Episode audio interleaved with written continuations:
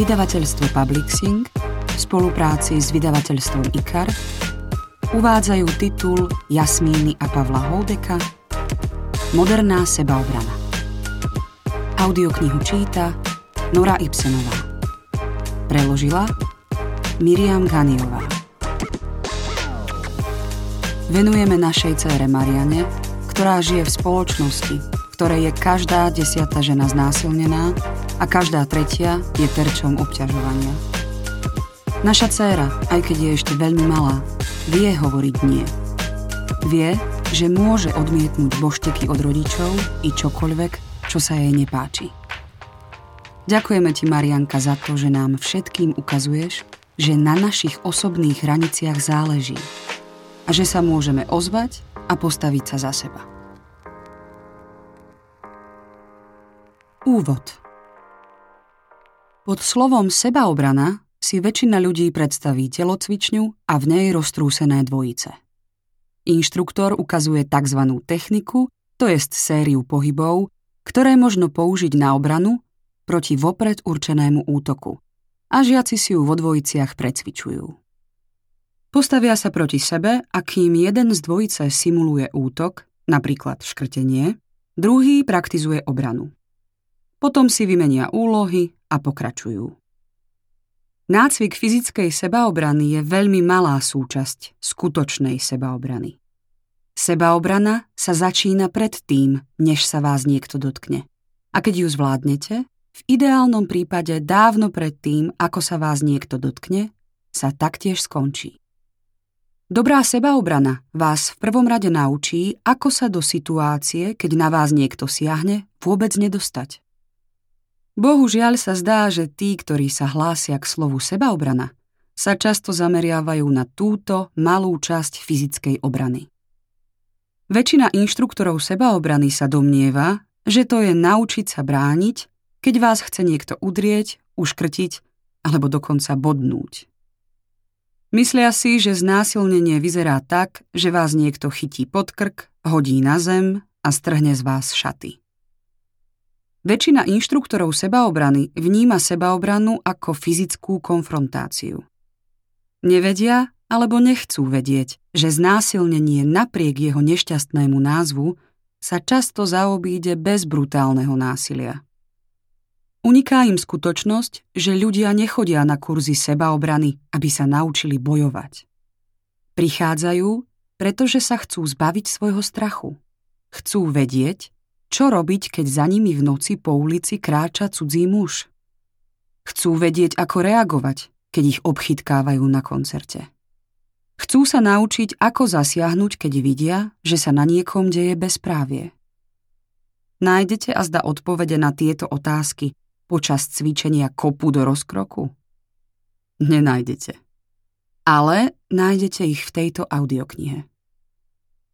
Sebaobrana sa vlastne začína v práci, keď voči vám váš šéf na porade utrúsi sexistický vtip. Začína sa, keď vás spolužiak tlapne po zadku. Začína sa na ulici, keď sa stanete terčom catcallingu. Začína sa v kupé, keď muž pred vami masturbuje. Začína sa, keď si poviete dosť. A rozhodnete sa, že už neznesiete žiadne nevhodné poznámky, vtipy ani ponižovanie. Keď sa postavíte sami za seba. A presne s tým vám v tejto audioknihe pomôžeme.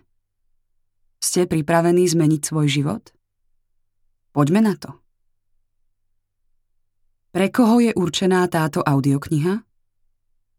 Naše kurzy, semináre, prednášky a táto audiokniha sú určené pre ženy, mužov aj nebinárne osoby. V zmiešaných kurzoch pravidelne mávame približne polovicu mužov. Prevažná väčšina techník a taktík je pre všetkých rovnaká. Keď sa v špecifických prípadoch obraciame na ženy, je to preto, že ženy majú v našej spoločnosti iné skúsenosti a zažívajú iný typ útoku. Len málo mužov zažíva pravidelne catcalling, alebo v desiatich či dvanástich rokoch komentujú jeho vyvíjajúcu sa postavu. Netvrdíme, že je to nemožné, len podstatne menej časté.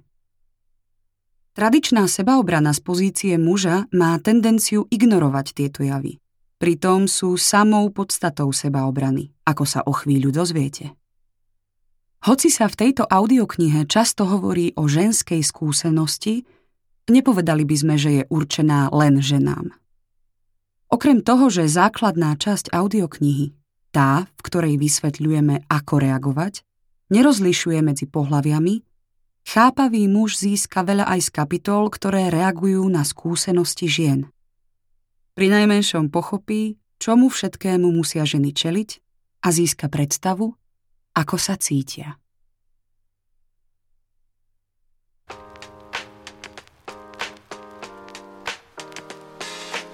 Časť prvá. Manipulácia a obťažovanie. Kto je agresor? Všetci sme sa s filmov, obrázkov na internete alebo dokonca z letákov na lekciách sebaobrany v miestnom klube juda dozvedeli, ako vyzerá znásilnenie. Páchateľ je maskovaný, na hlave má kuklu a na nebohú obeť číha v noci v parku za kríkom. Ak však hovoríme o násilí na ženách, takéto útoky sú jeho veľmi okrajovou súčasťou. Z kriminologických štatistík vieme, pokiaľ ide o tzv. Trestné činy proti sexuálnej dôstojnosti, napríklad znásilnenie, sexuálny nátlak a tak ďalej, že viac ako osemdesiat percent z nich spáchal niekto, koho obeť pozná. Kamarát, sused, spolužiak, kamarát manžela, bývalý manžel alebo dokonca súčasný priateľ. Ani zvyšných necelých dvadsať percent netvoria úplne neznámi muži. Obeť sa s nimi napríklad stretla v ten večer na diskotéke a podobne. Útok neznámeho agresora je pomerne zriedkavý jav. Čo samozrejme neznamená, že sa to nemôže stať a že nemáme byť na takúto udalosť pripravení. To vytvára obrovský problém. Obrana proti niekomu, koho dobre poznám, je totiž výrazne odlišná a ťažšia, najmä psychologicky, ako brániť sa pred cudzím človekom. Prečo? Ak vás niekto taký napadne, prvým problémom je pochopiť, čo sa vlastne deje. Pretože keď vás spolužiak zrazu začne proti vašej vôli vyzliekať a dotýka sa vás medzi nohami, nevyzerá to ako skutočné znásilnenie.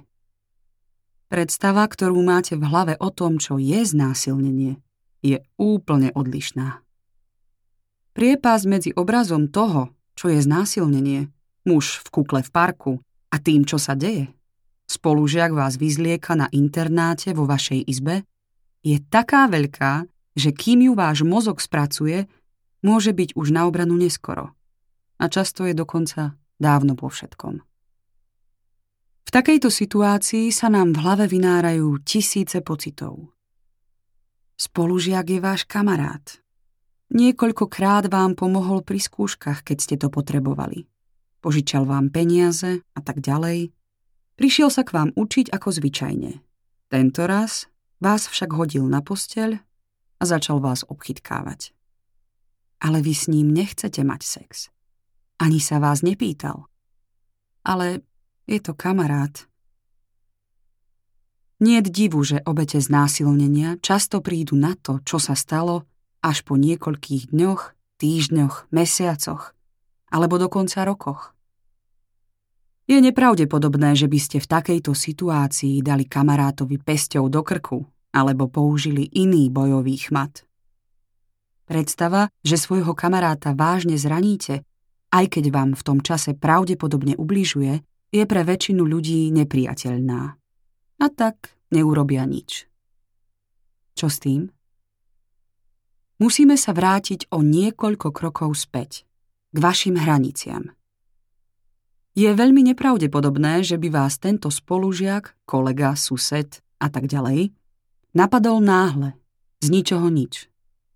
Rovnako ako úplne cudzí človek, aj on vás najskôr začne testovať. Rozdiel so situáciou s neznámym agresorom je, že takýto test môže trvať niekoľko mesiacov alebo rokov. Takýto človek začne nenápadne a pomaly prekračovať vaše hranice. Najprv vám položí ruku na plece. To nemusí nič znamenať však. Je vám to nepríjemné, ale keďže sa to bežne deje, tolerujete to. Potom tam nechá ruku o niečo dlhšie.